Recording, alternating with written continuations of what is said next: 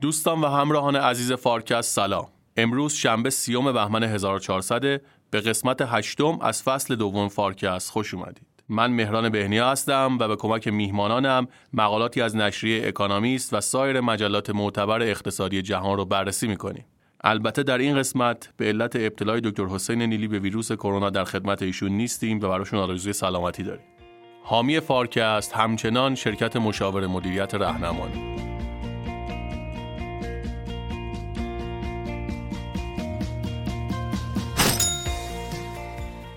آینده پول.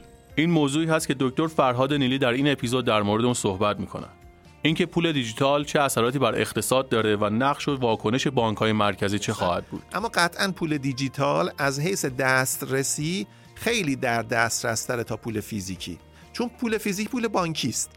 بنابراین کسی که بخواد پول فیزیکی داشته باشه یا پول بانکی داشته باشه باید بره حساب بانکی باز کنه. حساب بانکی احراز هویت داره حساب بانکی احراز ارز کنم مشخصات فرد داره. خیلی ها نمی‌تونن این موانع رو پشت سر یعنی در واقع حساب در این اپیزود آقای دکتر فرشاد فاطمی بر اساس مقاله از اکانومیست این هفته توضیح میدن که همهگیری کرونا چه اثراتی بر بازار اجاره دفاتر تجاری و کسب و کارهای مرتبط با اونها در نقاط مختلف جهان داشته دفاتری که خالی هستند در سطح دنیا از 8 درصد در دوره قبل از کرونا رسیده به 12 درصد. نکته جالب اینه که این دفاتر خالی و سرعت خالی شدن دفاتر تو محدوده مرکزی شهرها بیشتر اتفاق افتاده تا دفاتری که توی حاشیه هومه شهرها بوده. سلام آقای دکتر فرهاد نیلی عزیز. رسیدیم به موضوع مهم و جذاب آینده پول. من خیلی مشتاقم که مطالب شما رو در این رابطه بشنوم و سوالات زیادی هم دارم که به تدریج ازتون می‌پرسم. سلام مهران جان. سلام بر شما و مخاطبان خوبمون در فارکست. در خدمت شما هستم. امیدوارم که بتونم پاسخ بدم سوالات شما رو. سلامت باشید. در ابتدا برامون توضیح بدید که این مقاله رو از کجا انتخاب کردید و دلایلتون برای این انتخاب چی بوده. بله. سپتامبر سال 2021 سال گذشته کتابی منتشر شد به نام آینده پول و این کتاب همونطور که انتظار می‌رفت مورد استقبال زیادی قرار گرفت به دو دلیل. یکی که نویسنده فرد سرشناسی بود. آقای پروفسور پراساد ایشون استاد دانشگاه کرنل و سالهای طولانی در صندوق بینالمللی پول پست بالایی داشته و تجربه بسیار متنوع و غنی داره از سیاستگذاری پولی و وضعیت نظامهای مالی کشورهای مختلف جهان. و خب الان هم تو مؤسسه بروکینز که یکی از بهترین در واقع بالاترین و برجسترین مؤسسات تحقیقاتی هست داره کار می‌کنه. به دلیل پیشینه علمی تجربی سیاستی نویسنده و به دلیل تحقیقات زیادی که انجام داده بود و کتاب به نظر می‌رسه کتاب اثرگذاری باشه. بلافاصله اکانومیست همون شماره. یعنی سپتامبر 2021 یه مقاله زد به عنوان Kill Bill که حالا دو طرفه بود. هم به فیلم Kill Bill اشاره می‌کرد و همین که bill یعنی اسکناس یعنی اسکناس از بین ببر. واقعا داشت می‌گفت که پایان عمر اسکناسه. خوشبختانه همون وقت ما در فصل اول فارکست در قسمت دو این رو پوشش دادیم.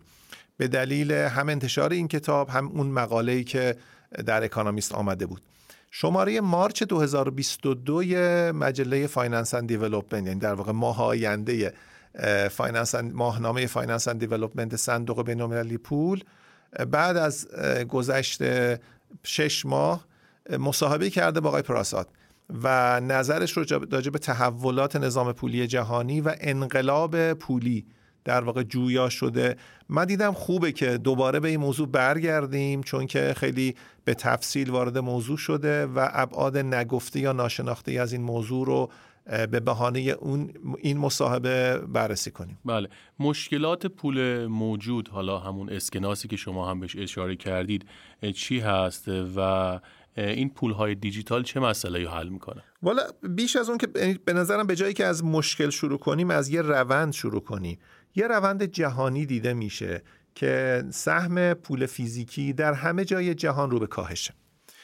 به طوری که شاید اولین جمله که آقای پراساد در کتاب خودش اشاره می‌کنه اینه که معاون بانک مرکزی سوئد که اولین بانک مرکزی در جهان هست در سالهای پایانی قرن 17 تأسیس شد. معاون این بانک اعلام کرد در سال 2018 که در واقع من پایان پول رو پایان زمان پول فیزیکی رو دارم اعلام می‌کنم. فکر می‌کنم مثلا نظر ایشون بر این بود که ما آخرین برگه اسکناس رو داریم میدیم به بازار و تا 2030 طبق چرخه حیات اسکناس این بر خواهد گشت و دیگه پولی تزریق نخواهد شد. خب البته سوئد و بقیه کشورهای اسکاندیناوی همیشه پیشتاز بودن در اینکه یک در واقع اقتصاد بدون پول فیزیکی رو تجربه کنن. سایز اقتصاد هم در واقع سایز جمعیتی اقتصاد خیلی کوچکه زیر ده میلیون. نروژ سوئد دانمارک همشون فنلاند. کشورهایی که به لحاظ جمعیتی کوچکن کشورهایی که دیسیپلین مالی پولی خیلی بالایی دارن و سطح سواد و هم سواد مالی مردم هم بالاست. بنابراین انتظار دوری نبود. چین هم بعد از این اعلام کرد که ما دیگه داریم میریم به سمتی که پول فیزیکی رو حذف کنیم. و پراساد میگه انگار ما داریم یه تقارن رو می‌بینیم. با اولین بانک مرکزی جهان داره پایان عمر پول فیزیکی رو اعلام می‌کنه. و کشوری که اولین کشوری بوده که پول رو ترویج داده چین در واقع در قرن هفت میلادی چین در واقع اولین گواهی سپرده رو منتشر کرد و قرن 13 میلادی اولین برگه اسکناس بدون پشتوانه رو قوبلای خان نوه چنگیز منتشر کرد. میگه ظاهرا دو کشور پیشتاز در انتشار پول فیزیکی دو کشور پیشتازن در جمع کردن پول فیزیکی. و این داره نشان از یک روند میده. بقیه کشورهای جهان هم در واقع سهم پول فیزیکی داره کم میشه. در واقع ما داریم راجع به یک در واقع پوست اندازی طبیعی صحبت می‌کنیم که یک فناوری آمده اینو تسریع کرده. اما هم آقای پراساد در کتاب خودش هم بقیه صاحب نظرها به کرات از کلمه انقلاب صحبت می‌کنن در واقع فقط این نیست که یک روند طبیعی داره تسریعی میشه بلکه داره مفاهیم بازیگران و از اون مهمتر قاعده بازی عوض میشه. در واقع ما انگار مثل بحثی که در مورد فدرالیزم داشتیم دو هفته قبل انگار در یک بزنگاه قرار داریم. که این بزنگاه بازیگران بزرگ کی قاعده بازی رو تغییر میدن یا به تغییر قاعده بازی تن میدن. منظور از بازیگران بزرگ بانک مرکزی اروپا بانک مرکزی انگلستان بانک مرکزی ژاپن و فدرال ریزرو. اینها یا بازی رو باید عوض کنن یا به تغییر قاعده بازی تن بدن. نشستن منفعلانه نشون میده که اینا دیرتر در واقع می‌توانند خودشون رو تطبیق بدن با این تغییر قاعده بازی. این تطبیق یا تن دادن که شما بهش اشاره کردید که بانک های مرکزی مختلف باید انجام بدن چی هست؟ در واکنش به چه اتفاقی هست؟ چه متغیرهایی داره تغییر می‌کنه که اینها خودشون رو باید با اون شرایط منطبق بکنن؟ بله. ببینید ما اگر اکوسیستم نظام پولی هر جای جهان رو در واقع نگاه بکنیم این اکوسیستم اولا به لحاظ سلسله مراتب یک زیست بوم بسیار در واقع نظر سلسله مراتب تخطی درش اصلا جایز نیست. یه سلسله مثل ارتش داره کار می‌کنه. یعنی شما نظام درون بانک های مرکزی از نظر فرمانبری و فرماندهی و از نظر آمرانه صحبت کردن با بازیگران هیچی کم از یک ارتش نداره واقعا. بانک های مرکزی مقتدر آمرانه صحبت می‌کنن اما لحنشون مهربانان است. لحنشون در واقع با بازار نزدیک از کلماتی که استفاده می‌کنن. اما تو آمریت با هیچ کس شوخی نداره. این داره به چالش گرفته میشه. چگونه؟ بازیگران جدیدی وارد بازی شده اند که نشون میدن به اتکای تکنولوژی می‌توانند قوه ابراع بانک مرکزی لیگال تندر بانک مرکزی رو به چالش بگیرن. این چیزی است که ما بیش از 200 سال در داره بر این پاشنه میچرخه. یعنی از تأسیس اولین بانک مرکزی که بانک مرکزی سوئد بود بعد بانک مرکزی انگلستان بعد به تدریج سایر بانک های مرکزی چیزی که قرن 19 و 20 رو پر کرد که هر کشوری که همینطور که یک پرچم داره یک بانک مرکزی داره. و اون بانک مرکزی پرچمش رو پشتوانه می‌کنه که اون نظام پولیشه. این در واقع داره به چالش گرفته میشه که بازیگر جدید میاد. بنابراین نکته اول بازیگر جدید میاد. بازیگر جدید داره با خودش با قاعده بازی جدید میاره و تکنولوژی داره جای قانون رو می‌گیره. بنابراین این موجی است که راه افتاده و پراساد میگه سه کار بیشتر نمیشه کرد. یا در مقابلش بیستید یا منفعلانه کنار بیستید یا اینکه به استقبالش برید اما سعی کنید خودتون بازیگر فعالی باشید. آقای دکتر به نظرتون این تعبیر درست هست که بگیم اقتصاددانان طی 100 یا 200 سال گذشته تنها جایی که پذیرفتن انحصار وجود داشته باشه بازار پول بود و این انحصار رو دادن به بانک مرکزی ها اما الان این هیمنه بانک مرکزی ها داره فرو میپاشه بر بازار پول و بازیگران جدیدی میان و به نوعی در این قسمت هم در بازار پول هم باید رقابت رو بپذیریم. حالا با این قرائت شاید من بزن یه قرائت دیگه بگم. ببینید آنچه که شما میفرمایید که اقتصاددانا پذیرفتن در واقع همه بازیگران پذیرفتن. نه به خاطر اجبار بلکه در واقع تن دادن به چیزی که ظاهرا یک انتخاب طبیعی بود.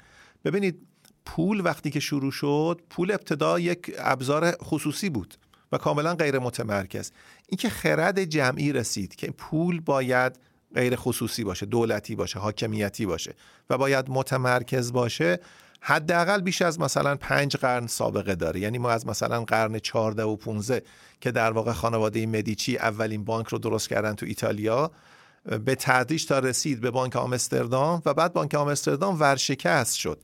تأسیس اولین بانک مرکزی در پاسخ به این بود که این اعتماد نباید شکسته بشه. ورشکستگی بانک مرکزی آمستردام که مرکز تجارت جهانی بود در اون زمان این بود که این زنجیره وقتی خوب کار می‌کنه که مطمئن باشه آخرین حلقه هیچ وقت گسسته نمیشه. بنابراین تأسیس بانک مرکزی محکمترین حلقه زنجیره ای بود که زنجیره تا هر جا دلتون می‌خواد زنجیره رو بچرخونید. آزادی عمل کامل داری که در در واقع حلقه های ابتدایی رو به هر میزان شما 360 درجه بچرخونید سه درجه آزادی دارید. اما حلقه آخری به هیچ وجه گسسته نمیشه چون وصل به در واقع جایی است که هیچ وقت نه چشمه است که خشک میشه و نه هیچ وقت این اقتدار ازش گرفته میشه. این الان به نوعی به چالش گرفته شده. این به نظر نکته اوله. و نکته دومی که این ناگسستنی بودن در واقع تلازم داره با انحصاری بودن. نمیشه دو تا باشن که هر دو اقتدار کامل داشته باشن. یکی بر دیگری قید می‌زنه دیگه. بنابراین بله همینطور که فرمودین انحصار در بازار پول از بانک مرکزی بازتاب اقتدار کامل بانک مرکزی در بازار پول. آقای دکتر اشاره کردید که خرد جمعی منجر به ایجاد بانک های مرکزی و سپردن این اقتدار یا انحصار به اونها بوده. اما خب دنیا هزینه شو داد. بنابراین به نظر می‌رسه این یک تصمیم کم هزینه نبوده برای دنیا. چرا که تورم های بالایی رو کشورهای مختلف تجربه کردن. در طول تاریخ قبل از ایجاد بانک های مرکزی ما تورم چندانی نداشتیم. اما تورم اصلا یک پدیده مدرن و پس از ایجاد بانک های مرکزی در زندگی انسان ها به وجود اومد. آیا می‌تونیم شرایط رو تصور کنیم که اگر این تصمیم گرفته نمی‌شد و بانک های خصوصی به صورت رقابتی با یکدیگه عمل می‌کردن. و اساسا این رقابت بود که اون اعتبار رو به نظام بانکی و بازار پول می‌داد. هم, هم با سغرای گزارش شما مشکل دارم هم با کبراش. ببینید اولا در واقع تورم زایده بانک های مرکزی نیست. یه مثالی فکر کنم یه بار من خدمت شما رم زدم که یه عزیزی می‌گفت که هر وقت می‌بینیم ترافیک پلیس اونجاست بنابراین ماشین پلیس میاد ترافیک ایجاد میشه. نه ترافیک ایجاد میشه ماشین پلیس میاد که ترافیک رو جمع کنه. هر جا که تورم بوده بانک های مرکزی مداخله در واقع تهاجمی داشتن. اما علت تورم کسر بودجه های دولت ها بوده عمدتا. در واقع این نظام اعتباری که به دولت اجازه میده تأمین مالی کنه خودشو از بازار پول بنابراین اقتدار دولت بر نظام پولی باعث میشه که بدهکار بشه تأمین مالی کنه تورم ایجاد بشه. بعد آتش نشان میاد و آتش خاموش می‌کنه. در واقع هر جا آتش سوزی هست ماشین آتش نشانی هست. اما علیت از آتش سوزی به ماشین آتش نشانی است نه از ماشین آتش نشانی به آتش سوزی. بانک های مرکزی آتش نشان های نظام پولی هستند و هر جا که آتش می‌گیره بانک های مرکزی درست شدن که اصلا این آتش رو خاموش بکنن. اما اول آتش می‌گیره بعد زنگ می‌زنن آتش نشانی که بیاد. چرا آتش می‌گیره؟ چون دولت هایی هستن که فراتر از میزان درآمدشون هزینه می‌کنن. مستمرا وقتی این کارو می‌کنن هیچ منبع فیازی وجود نداره که کسری بودجه دولت رو تأمین کنه الا بازار پول. بنابراین این اتفاق میفته این قسمت در واقع اولیه بود قسمت ثانویه هم خدمتتون جدا عرض آقای تو من با اجازهتون می‌خوام اینجا یه مقداری چالش کنم. خیلی خوب. اگر بانک های مرکزی وجود نمی داشتن آیا دولت می‌تونست که از بازار پول بدون حساب و کتاب استقراض بکنه؟ هم بله هم خیر. ببینید بله به خاطری که ما مثلا تو قرن 17 هم 16 هم 15 هم 14 هم ما ادواری رو سراغ داریم. که کشورهای اروپایی در واقع استعمارگران اون دوره اسپانیا، پرتغال، بلژیک اینها می‌رفتن از آمریکای لاتین در واقع طلا و نقره اونجا رو می آوردن و این تورم ایجاد می‌کرد. یعنی تورم های غیر پولی رو ما در همون زمان که پول پول فلزی بوده پول ارزش ذاتی داشته داشتیم. اما این ناشی از این بوده که تجارت در واقع موجبه ای می شده که شما در واقع ماده اولیه ضرب پول رو داشتی. دولت ها رو می‌خواستن ارتش خودشون رو تجهیز کنن برای کشور گشایی بنابراین یه چرخه باطلی یه چرخه معیوبی فعال می‌شد که شما انگیزه دارید قلم رو و خودتون رو گسترش بدید. برای این کار ارتش مجهز می‌خواید ارتش رو باید تامین مالی کنید. برای که تامین مالی کنید بعد یه چیزی بدید دست ارتش که باش هر جا به اینا غذا بدن ارز کنم که تجهیزشون بکنن. اون باید طلا و نقره باشه. یا باید توی دست ببرید که در واقع خیلی زود معلوم می‌شد بهش میگن دیبیسمنت دیگه. شما موجودی طلا رو کمتر از مقداری بکنی که روش ضرب شده یا ای که بری بگرده ببینی کجا طلا هست. خب معادن طلایی که توی آمریکای لاتین وجود داشت و تو آفریقا وجود داشت البته بیشتر آمریکای لاتین بود. اینا می‌رفتن و از اونجا می آوردن و کوههایی هنوزم هست کوههایی در واقع درست می‌شد در اسپانیا حالا عمدتا که این کوهها کوزه های سفالی بود که داخلش طلا بوده. یعنی انقدر طلای توش خالی می‌کردن این کوزه ها رو که مینداختن از توش کوههای درست شده که عرض کنم که عکساش هست در در کتاب های تاریخی هم موجوده. پس این تورم بوده. ما یک تغییر بزرگ رو تجربه کردیم و اون تغییر در مثلا قرن 18 قرن 19 تغییر بزرگ رو در جاهای مختلف تجربه کردیم. گذار از پول دارای ارزش ذاتی به پول فیات. پول فیات پولی است که ارزش پول فقط عددی است که روش نوشته شده. بنابراین اون پول فیات رو یه نهادی به نام بانک مرکزی در واقع تسجیل می‌کرد و تنفیز می‌کرد. پول فیات مثل اینه که شما تیزترین چاقو رو دست یک فرد بدید. و حالا اگه دست کسی رو می‌بره اون چاقوه دست می‌بره. قطعا پول فیات تورم ایجاد می‌کنه. به خصوص که کنار دولتی باشه که دیسیپلین مالی نداره. این دوتا کنار هم قطعا تورم ایجاد می‌کنه. خرد جمعی از طریق تأسیس چند نهاد. یک بازار بدهی برای تأمین مالی دولت. دو بانک مرکزی برای منضبط کردن پول. سه نهاد ناظر بر بانک ها که می‌تونست تو بانک مرکزی باشه یا بیرون بانک مرکزی باشه برای کنترل فرایند خلق پول بانک های تجاری. کنار هم گفت من همچنان تیغه تیز برای چاقو درست می‌کنم اما دست کسی میدم که نه دست خودش رو ببره نه دست دیگران رو ببره. به خاطر همین شما ببینید از 1970 مثلا 8 6 به بعد ما دیگه تقریبا تورم نداریم تو دنیا الا جاهایی که یکی از این ستا رو ندارن. یعنی یا دولتاشون منضبط نیست یا بانک های مرکزیشون مقتدر نیست یا اینکه عرض کنم بانک های تجاریشون زیر نظر بانک مرکزی در واقع توسط بانک مرکزی نظارت نمیشن. بنابراین اگه اجازه بدین من جمله شما رو اینجوری تعبیر می‌کنم که نظام پول فیات نظام پولی که فاقد ارزش ذاتی است در بطن خودش می‌توانه تورم رو خلق کنه.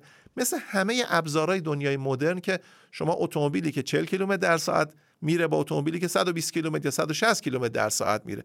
قطعا خطر تصادف اتومبیل تند رو خیلی بیشتره. ولی برای اون شما اربگ درست می‌کنید راننده ها رو بهشون گواهی نامه می‌دید پلیس می‌ذارین بزرگراه ها رو درست می‌کنید که خطر تصادف منجر به ضرب در واقع جرح رو کمتر کنید اما سرعت اتومبیل رو کم نمی‌کنید. پس الان نظام مالی ما در واقع مجهز شده به اتومبیل های تندرو بانک های تجاری که می‌تونن خلق پول کنن. بانک های مرکزی که فی نفسه می‌توانن تورم ها رو ببینن و نظام در واقع تامین مالی دولت ها که می‌توانه کسری بودجه رو تحمل کنه با این حال میانگین تورم در دنیا مثلا 4 درصده. 5 درصد. حالا رشد تکنولوژی باعث شد که پولهای دیجیتال وارد بازی بشن و به نظر می‌رسه این قاعده بازی رو دارن تغییر میدن. حالا تعبیری که شما استفاده کردید این بود که این فیاتمانی یا پول کاغذی این به عنوان یک چاقوی تیز می‌تونه عمل کنه. آیا این برای پول های دیجیتال هم می‌تونیم این تعبیر رو استفاده بکنیم یا این خطر براشون وجود داره؟ آره به نفس دیجیتال بودن پول در واقع ویژگی خاصی نیست. نفس غیر متمرکز بودن پولی که الان داره و انقلاب رو ایجاد می‌کنه. در واقعی که میشه میشه بدون بانک مرکزی پول خلق کرد و مردم هم ممکنه بپذیرنش. در واقع الان چالش بزرگ همینه. که ممکنه ما شرکت هایی داشته باشیم مثل فیسبوک مثل آمازون که اینا دو ویژگی دارن. اولا قلمرو مشتریان یا کاربرانشون در مقیاس چند میلیارده. بنابراین خودشون از بزرگتر پر جمعیت ترین کشور جهان پر جمعیت ترن و دوم اینه که معتبرند. اینو مقایسه کنید با بانک های مرکزی که چندان معتبر نیستن. هیچ نکته خاصی درشون وجود نداره. بغل دست دولتی هستن که این دولت نمی‌تونه در واقع هزینه هاشو کنترل بکنه. بنابراین بانک های مرکزی همیشه ممکنه سوء استفاده بشه. تکنولوژی خلق پولشون توسط دولت هایی که دیسیپلین ندارن. اگر این اتفاق بیفته پیش بینی میشه مردم پولی رو که اون شرکت ها منتشر کردن مثلا لیبرای فرض کنی فیسبوک اون پول رو ترجیح بدن به پولی که بانک مرکزی یه بانک مرکزی ضعیف منتشر کرد. این چالش خب چالش اقتدار یک کشوره چالش اقتدار یا نظام پولی است. اینه که مسئله است. حالا اون طبیعتا اون پول دیجیتال خواهد بود به دلیل تکنولوژیش در واقع. ولی وجه دیجیتالش وجهی نیست که مردم باعث بشه که بین این دوتا اون رو انتخاب بکنن. آقای دکتر می‌دونیم که پولهای دیجیتال مزایایی برای مردم دارن. از جمله اینکه پرداختها می‌تونه ارزانتر بشه به واسطه فناوری های جدید. مبادلات بین دو کشور می‌تونه آسانتر و این هم ارزانتر بشه. برامون یک مقداری از ابعاد مختلف پول های دیجیتال بگیر که چه اثراتی روی بازارهای پول بین المللی داره. ببینید همینجور که فرمودید پول وقتی دیجیتال باشه به دلیل ماهیت دیجیتال بودنش بله این همه این مزیتایی که فرمودین رو داره. سریعتر ارزانتر در دسترستر هزینه چاپ نداره در واقع انتشارش عملا میگیم انتشار دیگه ایشو کردنش. حالا معادل فارسیش انتشار میشه ولی واقعا چاپ نمیشه منتشر میشه یعنی پخش میشه توضیح میشه. همه اینا وجود داره. این مزیت هاشه به خصوص برای کشورهایی مثل مثلا کشورهای آفریقایی یا کشورهای آسیای جنوبی که تعداد زیادی از مردم در حد چند صد میلیون بالا یه میلیارد در مقیاس جهانی دسترسی به حساب بانکی ندارن. فراگیری مالی یا financial inclusion حداقل پرچمی است که همه بلند کردن. من نمیگم لزوما به اینجا می‌رسن اما قطعا پول دیجیتال از حیث دسترسی خیلی در دسترس‌تر تا پول فیزیکی. نه به خاطری که پول فیزیکی دست کسی نمی‌رسه چون پول فیزیک پول بانکی است. بنابراین کسی که بخواد پول فیزیکی داشته باشه یا پول بانکی داشته باشه باید بره حساب بانکی باز کنه. حساب بانکی due diligence داره حساب بانکی احراز هویت داره حساب بانکی احراز ارز کنم مشخصات فرد داره. خیلی ها نمی‌تونن این موانع رو پشت سر یعنی در واقع حساب بانکی دوی مانعه. پول دیجیتالی موانع رو نداره. چرا؟ ببینید پول دیجیتال از دو حال خارج نیست. یا توسط یه شرکت خصوصی یه مؤسسه خصوصی یه فینتک داره منتشر میشه که اون که اصلا می‌خواد برای مشتری خودش کار بکنه؟ فرض کنید آمازون بیاد این چیزی که الان پیش روی همه هست. یعنی آمازون می‌توانه فقط یه کوین منتشر کنه یا توکن منتشر کنه. اسمش هم پول نیست. توکن آمازون. و تو تمام مبادلات مشتری های خودش از این توکن استفاده کنه. بزرگترین بازار جهانه. اصلا ما ویژگی پول رو تعریف می‌کنیم در تکس بوک میگیم پول چیزی است که همه آن را پول میپندارند. یعنی پول چیزی است که وقتی من به شما دادم شما نیاز ندارین برین جای دیگه نقدش کنید. همونقدر که دست من نقد بوده دست شما هم نقده و هر تاجری هر فروشنده اینو از شما قبول می‌کنه. درسته؟ شبکه آمازون اگه اینو بپذیره تمام شد. تو شبکه آمازون پوله. و خصوصیه. وزیر رادار هیچ بانک مرکزی نیست. اما همه مشتریان آمازون می‌تونن ازش استفاده کنن اگر شبکه آمازون به اندازه کافی بزرگ باشه منی هم که حتی تو آمازون اکانت ندارم اگر اینو از شما بپذیرم اما با کسی دارم کار می‌کنم که او تو آمازون اکانت داره می‌تونم به اون بدم و به راحتی دست به دست میگرده. اگر این شد تمام شد این پوله. خب بنابراین از حالا سر دیگر طیف چیه؟ خود بانک مرکزی ممکنه این کار بکنه. این همون گزینه سومی است که پراسادم در کتاب خودش میگه. میگه خب این بازی رو بانک مرکزی می‌تونه خودش انجام بده. چرا نیاد از این ابزار استفاده کنه؟ پس بانک مرکزی می‌تونه پول دیجیتال خودش رو منتشر کنه. چیزی که به نام سنترال بانک دیجیتال کارنسی یا CBDC معروفه. همه این مزایا رو می‌تونه داشته باشه. اما نه تنها این پول از زیر رادارش خارج نیست بلکه این پول تمام تراکنش های این پول و تمام زنجیره دارندگان این پول می‌تواند زیر رادار بانک مرکزی باشه. بنابراین ما الان داریم راجع به یه نظام دو قطبی صحبت می‌کنیم. یکی از این دو قطب هر دو به پول دیجیتال می‌توانند مجهز بشن اما با دو ویژگی کاملا متمایز. البته اخیرا فکر کنم همین ظرف دو هفته گذشته صندوق بین‌المللی پول یه نوت منتشر کرد و اون گفت که ممکنه بانکهای مرکزی بیان از پول دیجیتال استفاده بکنن. اما فقط خودشون زیر ساختش رو فراهم کنن همین رو بدن به بانکهای تجاری. این مدلی است که سوئد هم داره همین رو دنبال می‌کنه. سوئد میگه بانک مرکزی من ریسک بانک خودش منتشر می‌کنه اما زیر ساختش رو. بعد میده به بانکهای تجاری که بتوانه این رو در دست مردم در واقع بگردانند بنابراین پول دیجیتال به نظر می‌رسه که ارتقای نظام پولی است. اما اصلا بی هزینه نیست. بدون ریسک هم نیست. هزینهش چیه؟ شما اگر یه گزینه برتر داشته باشید گزینه فروتر رو می‌ذارید کنار. یعنی پول بانکی ممکنه به تعدیش سهمش کم بشه. چون پول بانکی با همه در واقع عدم مزیت است که برای افراد خوش حساب معتبر بانک راحت تر حساب باز می‌کنه و موظف نیست حساب باز کنه. بانک موظف نیست برای هر کسی حساب باز کنه. بانک مرکزی موظفه برای تمام شهروندانش حساب باز کنه. پس یادمون باشه اگر ما سراغ پول دیجیتال بانک مرکزی میریم یعنی همه می‌توانن حق داره داریم یه حق ایجاد می‌کنیم. همینطور که پول کاغذی اسکناس بانک مرکزی رو دست همه می‌توانه باشه بانک مرکزی هم توی پول دیجیتال برای همه شهروندان خودش باید حساب باز بکنه و به هیچ وجه نمی‌توانه اینا رو محروم کنه. بنابراین عملا یک پارچگی مالی حاصل میشه. شما یه پولی دستتون دارین که این پول کاراست. ارزان راحت می‌تونه به چرخه و احتیاج به اتاق پایاپایی نداره. یعنی دیگه من از شما نمی‌پرسم حساب شما تو کدوم بانک حساب تو کدوم بانکه. و شخص سوم میگه من اصلا حساب بانکی ندارم. همه ما چون شهروند یک کشور هستیم از پول دیجیتال بانک مرکزی می‌توانیم استفاده کنیم. بنابراین این دو آینده به نظر می‌رسه که هیچ کدامش به تنهایی رقم زننده فردا نیست و فردای ما ملغمه ترکیبی از این دو آینده است. پول دیجیتالی که دو در دو ساحت مختلف در دو اکوسیستم مختلف هم پای هم داره کار می‌کنه. یک موضوع مهمی که پولهای دیجیتال می‌تونن خیلی اثرات عمیقی بر اون داشته باشن آینده سیاست گذاری پولی و در نتیجه تورم هست.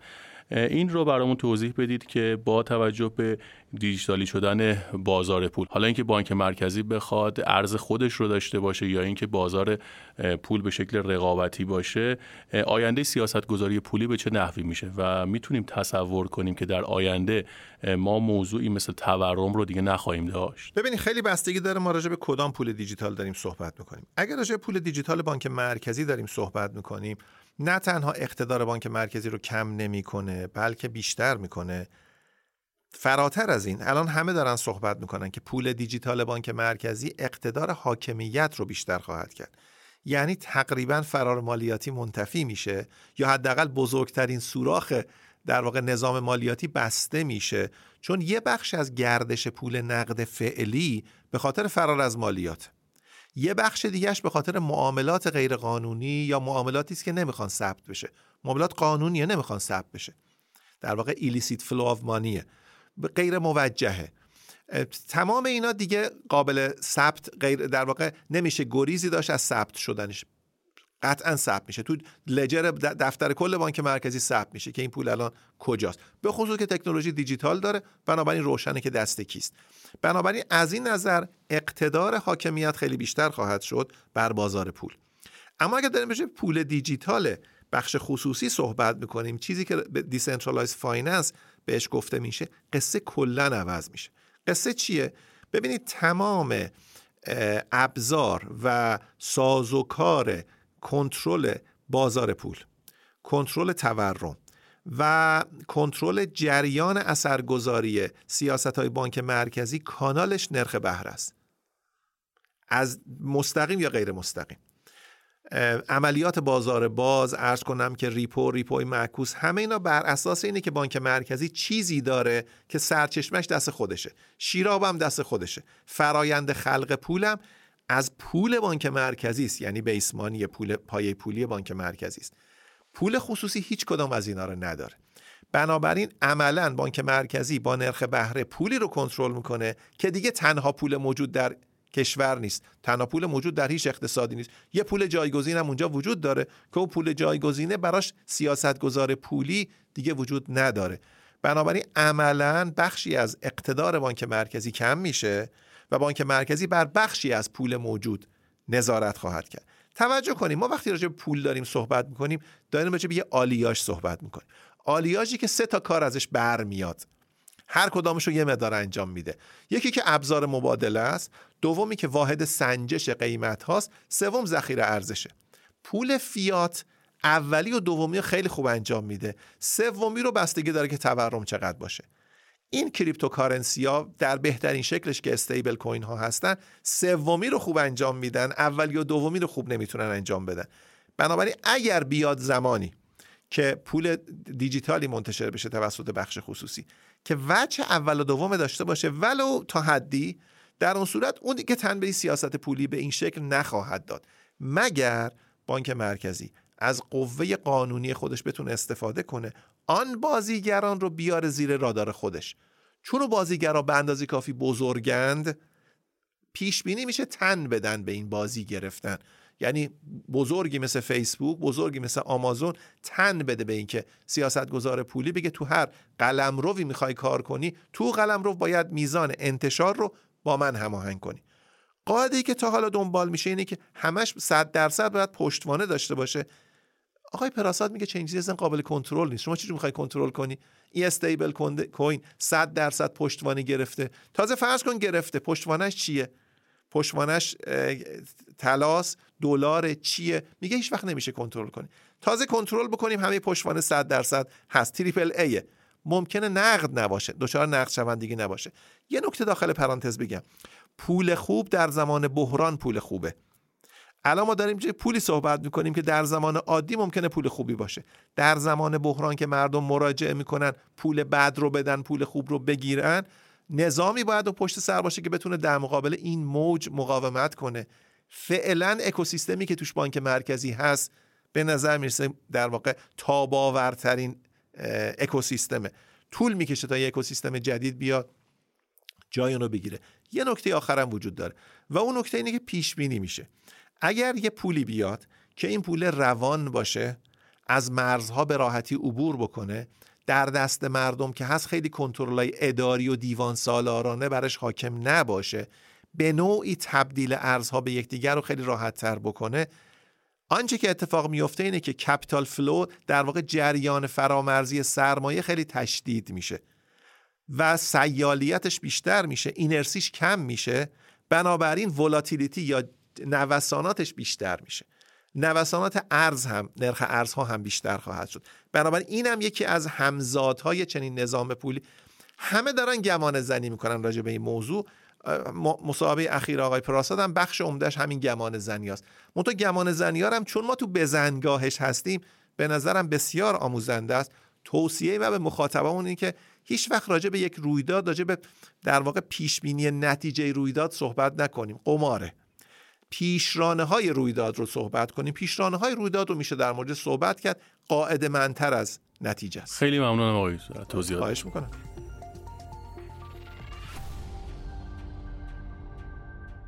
سلام آقای دکتر فاطمی. بحث مهم این روزها و در واقع این سالها موضوع کرونا و اثرات اون به بخش های مختلف اقتصادی. لطفا برامون توضیح بدید این مقاله چه بعدی از اثرات کرونا رو می‌بینه. سلام عرض می‌کنم.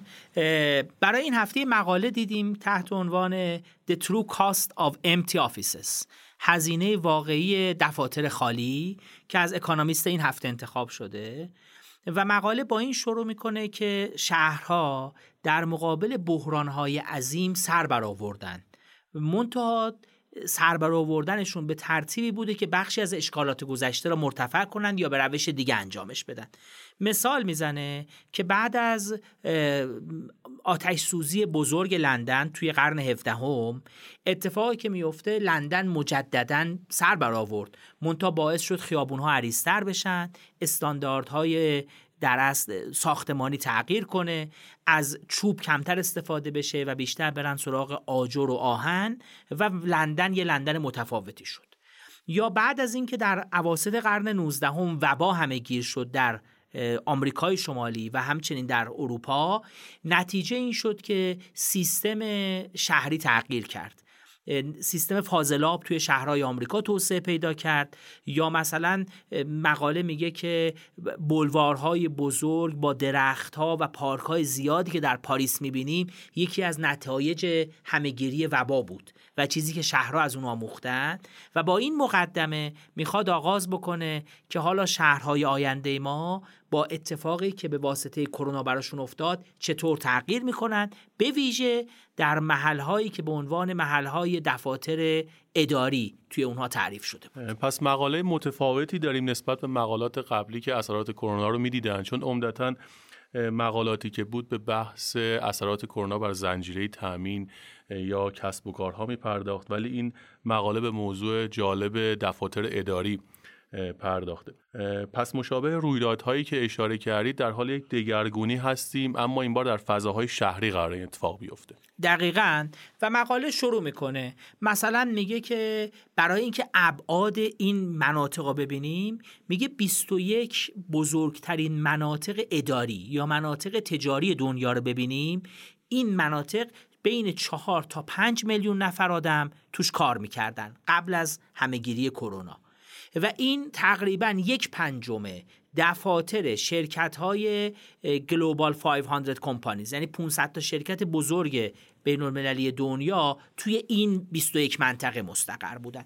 یعنی از لحاظ اهمیت می‌خواد بگه که این مناطق چقدر مناطق مهمی هستند و اتفاقی که میفته همهگیری باعث میشه که کارمندا کمتر سر کاراشون حاضر بشن دفاتر تجاری کمتر مورد استفاده قرار بگیره و چشماندازی پیش میاد که در آینده هم هم به واسطه ترس از ازدهام اینقدر آدم و یه همهگیری آینده و هم به دلیل اینکه به هر حال الان دفاتر یاد گرفتن. مقاله میگه به جای اینکه کارمندا پشت میزاشون بشینن احتمالا توی اتاقای نشیمن خونه هاشون یا روی میزای تو آشپزخونهشون نشستن دارن کار می‌کنن. این ممکنه تفاوت سبک کار باشه. و یه سری شواهدی ارائه میده از اتفاقایی که افتاده. مثلا میگه دفاتری که خالی هستن در سطح دنیا از 8 درصد در دوره قبل از کرونا رسیده به 12 درصد. یا مثلا توی خود شهر لندن این تقریبا 18 درصد دفاتر خالی و تو نیویورک 16 درصد دفاتر خالی یعنی یه تعداد زیادی ما دفاتری داریم که این دفاتر خالی نکته جالب اینه که این دفاتر خالی و سرعت خالی شدن دفاتر تو اون محدوده مرکزی شهرها تو اون جاهایی که به عنوان محلهای اصلی تجاری مشاهده می‌کنیم بیشتر اتفاق افتاده.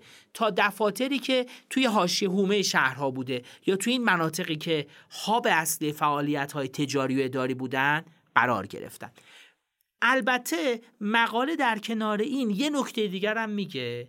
میگه در عین حالی که این اتفاق افتاده همچنان پرداخت اجاره های دفاتر اونایی که اجاره پرداخت می‌کنن به بدی سایر کسب و کارا نبوده. در حالی که میگه مثلا رستوران ها یا بخش هتل ها اونها خیلی لطمه دیدن. بابت اینکه دریافت در از پول نمی‌کردن بابت افرادی که بیان اونجاها رو اجاره کنن نمی‌دونم تو هتل باقی بمونن و اینا یا از خدمات رستوران استفاده کنن. دفاتر به اون شدت از لحاظ اجاره به لطمه و صدمه بر نخوردن. منتها همچنان عددهای مختلف تو شهرهای مختلف نشون میده که میزان استفاده از دفاتر کمتر شده. اقبال کاهش پیدا کرده و حالا شواهد دیگه که نشون بنابراین business ها اجاره که بر دفاترشون باید پرداخت می‌کردن رو در دوره کرونا پرداخت کردن. احتمالا با این امید که در پسا کرونا به business قبلیشون برگردن و با میزان تقاضای قبلی مواجه باشن. برامون بگید که این اتفاق بر اجاره بها چه اثری داشته؟ اینجور که به نظر می‌رسه پس اجاره بها باید کاهش پیدا کرده بود دقیقاً. اجاره بها کاهش پیدا کرده تو مناطق مختلف دنیا با روش های متفاوت و به خصوص مقاله میگه که تا قبل از این کسایی که صاحب این املاک بودن یه سری پیشنهادایی می‌دادن یه سری آفرایی می‌دادن که افراد بیان اجاره بکنن. مثلا می‌گفتن اگه دفتر منو اجاره کنید سه ماه از اجاره نمی‌گیرم میگه این در از پیشنهادات حتی گسترش پیدا کرده به دفاتری هم که مورد استفاده است. یعنی برای تمدید دفاتر هم دارن همون پیشنهادهای در از انگیزه دهنده پیشنهادهایی که برانگیزاننده بوده برای شرکت های مختلف دارن پیشنهادها رو میدن. علاوه بر این رو خود قیمت پراپرتی هم تاثیر گذاشته. البته به صورت همگن نیست. مثلا مقاله میگه توی محدوده مالی سان فرانسیسکو قیمت آپارتمان های اداری تقریبا 20 درصد کاهش پیدا کرد. نسبت به سال 2019 که یه کاهش قیمت شدیده یا مثلا توی در از جاهای دیگه مثل محدوده متروپولیتن سان فرانسیسکو نه فقط اون محدوده اجاری این کاهش 5 درصد بوده. همینجور که می‌بینیم اثر تو اون محدوده های مرکزی و هسته های شهرها شدیدتر بوده. البته این اثر همگن نبوده. توی سئول پایتخت کره جنوبی همچنان قیمت رو به بالا بوده و نسبت به انتهای سال 2019 قیمت دفاتر تجاری همچنان یه سوم افزایش پیدا کرد. یا همزمان که قیمت دفاتر تجاری داره میره بالا از اون طرف قیمت ورهاوس یعنی انبارها افزایش پیدا کرده. چون نیاز به در از تحویل کالا و اینجور موارد زیاد شده. به همین خاطر این اثر همگه نبوده. مونتا به صورت عمومی قیمت اجاره و قیمت در از خود املاک دفاتر تو سطح دنیا کاهش های تدریجی را پیدا کرده هرچند که تو بعضی از جاها میشه مثالای نقضش را هم. احتمالا به این صورت هست که جاهای خوب همچنان مشتریان خودشونو دارن. به اصطلاح بنگاه های ما میگن یک ملکی اوکازیون هست احتمالا اون املاک اوکازیون همچنان مشتریان خودشون دارن. دقیقاً. جالبی این مقاله اینه که مشابهت های زیادی میشه با محدوده های مرکزی جاهای مثل شهر تهران دید؟ منتها مقاله داره میگه که اتفاقی که میفته به خاطر عدم قطعیتی که هست این مرتب رفت و برگشت می‌کنه. یعنی هر یه سویه جدید کرونا که اومده افراد فکر می‌کردن خب با تموم شدن این سویه افراد برمیگردن سر کار اینجاها رونق می‌گیره منتها بعد دوباره سویه بعدی اومده و این اتفاق نیفتاده. یعنی میگه عدم قطعیت اینجا خیلی خیلی خودشو داره نشون میده توی میزان استفاده از دفاتر و همچنین تأثیری که روی قیمت ها و هزینه هاش گذاشت البته در ایران خب می‌دونیم که بحث بازار مسکن و بازار املاک صرفا از اثرات کرونا در واقع متاثر نشده و خب تورمی که هست منجر به قیمت بالاتر اینها تو طول زمان میشه و هم بیزینس ها هم خانوارها مسکن رو به عنوان کالای سرمایه می‌بینن تا مصرفی. فکر می‌کنم این اثرات کرونا در کشورهای دیگه خیلی بزرگتر بوده در بازار اجاره دفاتر تجاری. درسته؟ چون تو ایران ما در واقع دفاتر تجاری رو به عنوان یک اسید هم نگاه می‌کنیم یک دارایی هم نگاه می‌کنیم. دقیقا این که میفرمایید درسته. مونتا در ایران هم مدت هاست که گفته میشه که دیگه فضاهای تجاری به اندازه قبل برگشت, برگشت نداره. ممکنه این داستان داره به فضاهای اداری هم می‌رسه و ممکنه تغییرات اینجا هم شامل بشه. منتها خب مقاله در مورد ایران اطلاعاتی نداره. اگه واقعیتش کسی بخواد در مورد ایران کار بکنه به نظر من زمینه یه کار مطالعاتی خوب وجود داره. به ویژه اینکه ما به واسطه تورم و افزایش قیمت سایر دارایی که داشتیم باید قیمت ها رو تعدیل کنیم در با اون درست. تغییرات و بعد در موردش صحبت دقیقا یعنی تفکیک اثرات کرونا و اثرات تورم یا حتی تحریم در بازار املاک ما می‌تونه به یک کار پژوهشی جالب باشه. دقیقا. علاوه بر اینکه یه اتفاق دیگه هم که داره تو ایران میفته که مثلا ما احتمالا یک دو دهه یا حتی بیشتر از دنیا عقبیم اینی که دیگه ما داریم ساختمون های اداری بیشتری می‌سازیم. یعنی ما قبلا خیلی محدوده های مرکزی شهر ساختمون های مسکونی تبدیل به اداری می‌شدن. منتها ما یه روندی داره مشاهده میشه تو ایران که ما ساختمون هایی بسازیم که از اول برای اداری ساخته شدن. به همین دلیل اون اثرم به نظر میاد اثری هست که قابل مطالعه است. یعنی تغییری که اونجا حاصل میشه اونم باید اثرش دیده بشه توی مطالعه که بخواد اینجا انجام بله. آقای دکتر برگردیم به مقاله. اثر این اتفاق بر سایر کسب و کارها کسب و کارهایی که متصل به فعالیت در دفاتر تجاری بودن به چه نوعی بوده؟ نگاه کنید یه چیز کاملا بدیهیه. زمانی که بانکدارا وکلا افرادی که تو این دفاتر کار می‌کنن کمتر تردد می‌کنن به اون محدوده دفاترشون خب قاعدتا کسب و کارهایی که به اینا خدمات میدن. رستورانا کافه ها کسب و کارهایی که اطراف دفاتر به اینا خدمات میدن اونا هم دچار افت شدید شدن و اونا هم مشتریاشون از دست دادن.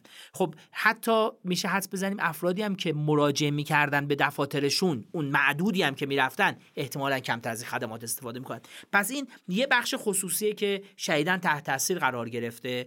مقاله میگه هزینه این لاکدان برای اقتصاد سیدنی تقریبا بوده 178 میلیون دلار در هفته. یعنی خب این هزینه بخشش هزینه که همین کسب و کارهای کوچیک می‌پردازن. علاوه بر این بخش های خدمات عمودی هم تحت تاثیر قرار گرفتن. مثلا دولت های محلی. یا شهرداری هایی که از این کسب و کار مالیات می گرفتن اونها هم با در از کسر بودجه مواجه شدن و ورودی مالیاتشون کسب پیدا کرده. یه بخش دیگه که خیلی قابل توجه بخش ترانسپورته. بخش حمل و نقل توی این شهرهای بزرگ شدیدن تحت تاثیر قرار گرفته. به نحوی که به اعداد نشون میده که در اصل ترانسپورت لندن حمل و نقل لندن یک چیزی هولوشه یک میلیارد پوند کسر بودجه آورده. و به همین ترتیب مثلا توی جایی مثل مثلا نیویورک یک و چهار دهم میلیارد دلار کسر بودجه فقط پیش بینی هست که اتفاق میفته تا سال 2025 یعنی همه این کسب و کارهای دیگه یا این بخش های دیگه هم از اون متضرر شدن و تحت تاثیر خب در این وضعیت چه اقداماتی پیش بینی شده برای اینکه این اثرات کاهش پیدا کنه؟ نگاه کنید خیلی جالبه. یه سری اقدامات بلند مدت از جنس اینکه دفاتر اداری داره تبدیل میشه به انبارها کارگاه ها و همچنین حتی آپارتمان های مسکونی. یعنی پیش بینی کرده مقاله که مثلا تا سال 20 در محدوده The City of London. The City of London اون محدوده مرکزی شهر لندنه که کسب و کارهای مالی نوعن توشن. یه محدوده به سمت شرق لندنه که میگه تو The City of London تا سال 20 پیش بینی شده که 1500 تا از دفاتر تبدیل با آپارتمان بشن. همچنین تو همون محدوده پیش بینی کردن که شروع کنن جشنواره های فرهنگی شبانه راه بندازن. یا مثلا یه سری خیابونا را ترافیکش را حذف کنن که اینا بشه محدوده های گردشگری تو روزهای آخر هفته. یعنی یه سری اقداماتی دارن می‌کنن که روش های مقابلش اتفاق بیفته.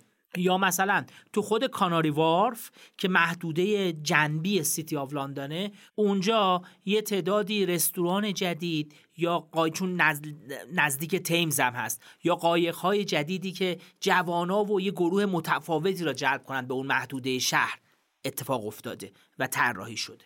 یا مثلا تو محدوده La Défense که محدوده تجاری یا دفاتر اداری نزدیک پاریسه که از محدوده مرکزی پاریس کمی دورتره و در حاشیه اونجا قرار داره. توی اونجا هم اقداماتی انجام شده. از جمله همین که شروع کنن و مثلا یه سری کارپارکای درون درست می‌کنن برای دیلیوری های اونجا. یعنی به یه نوعی دفاتر اداری داره تبدیل میشه به ورهاوس هایی که برای این هدف استفاده بشه. این ترند جاهای دیگه هم مشاهده میشه. مثلا سازمان توسعه شهری سنگاپور کاری که کرده اعلام کرده ما باید بیایم تو محدوده مرکزی سنگاپور به اینکه چیدمان ساختمونامونه به چه ترتیبه باید تغییر بدیم یا مسیرهای دوچرخه سواری بیشتری اونجا طراحی بکنیم و نهایتا اینکه توی آمریکا آسمان خراش های بزرگ دارن در است توی خودشون جاهایی درست می‌کنن که مردم برن اونجا و مثلا به عنوان جاذبه گردشگری بتونن شهر رو تماشا بکنن.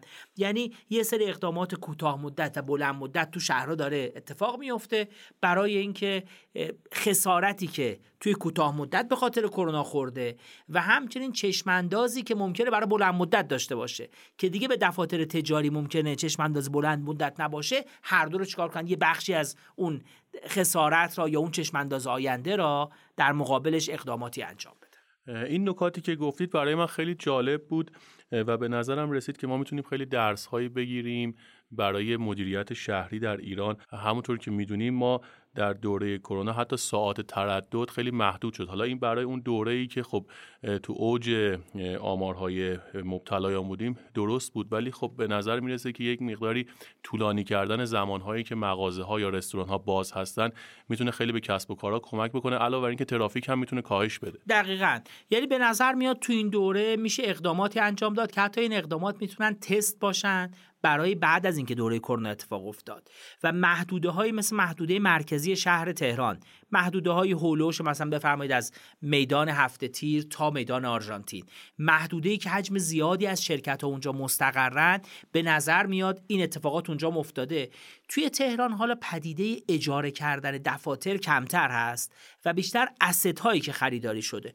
منتها به هر حال شرکت ممکنه بازنگری بکنن در اینکه اسستاشون رو به چه ترتیب نگه دارن چه مقدار سرمایه اینجا نگه دارن و به هر حال چشمانداز محدوده شهری تهران ممکنه در اثر اتفاقایی که داره میفته برای همهگیری و اینکه افراد توش تهران هم دارن یاد می‌گیرن میشه دورکاری کرد مدت زمان بیشتری رو تو خونه نشست و کار کرد ممکنه این چشمانداز را تغییر بده. یه نگرانی که وجود داره کسب و کارهای کوچیکن. کسب و کارهای کوچیک که همه جای دنیا بهشون توجه شده و تو ایران هم به نظر میاد باید توجهی بهشون بشه و اینکه کمک بکنیم که اینا بتونن سر پا بیستن رستوران های کوچیک سوپرمارکت های کوچیک و اینا بتونن خودشون سر پا نگه دارن تا بعد از دوره کرونا و هممون هم دیدیم. یعنی اتفاقایی که اطراف هممون داره رخ میده هم به واسطه تغییر نوع کسب و کارها.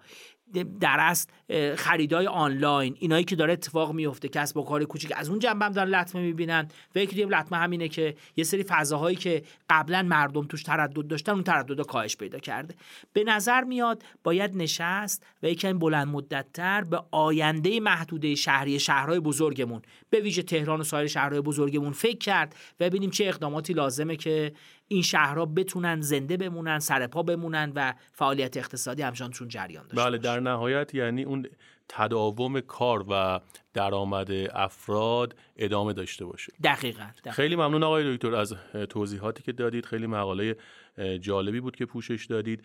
در اون یکی از ابعاد اثرات کرونا که کمتر مورد توجه قرار گرفته بود و اون اثراتی هست که کرونا بر فعالیت دفاتر تجاری و بیزینس های مرتبط به اونها و اساسا کسب و کار اجاره دفاتر تجاری در شهرهای بزرگ دنیا داشت پرداختید و در نهایت هم به نظرم این مقاله درس های خوبی برای سیاستگزاران شهری ایران داشت که امیدواریم همونجور که شما گفتید به یک مقداری به صورت بلند مدتتر به این موارد فکر بکنن و طرحهایی داشته باشن. دقیقا. متشکرم. خیلی متشکرم. خیلی ممنون از شما.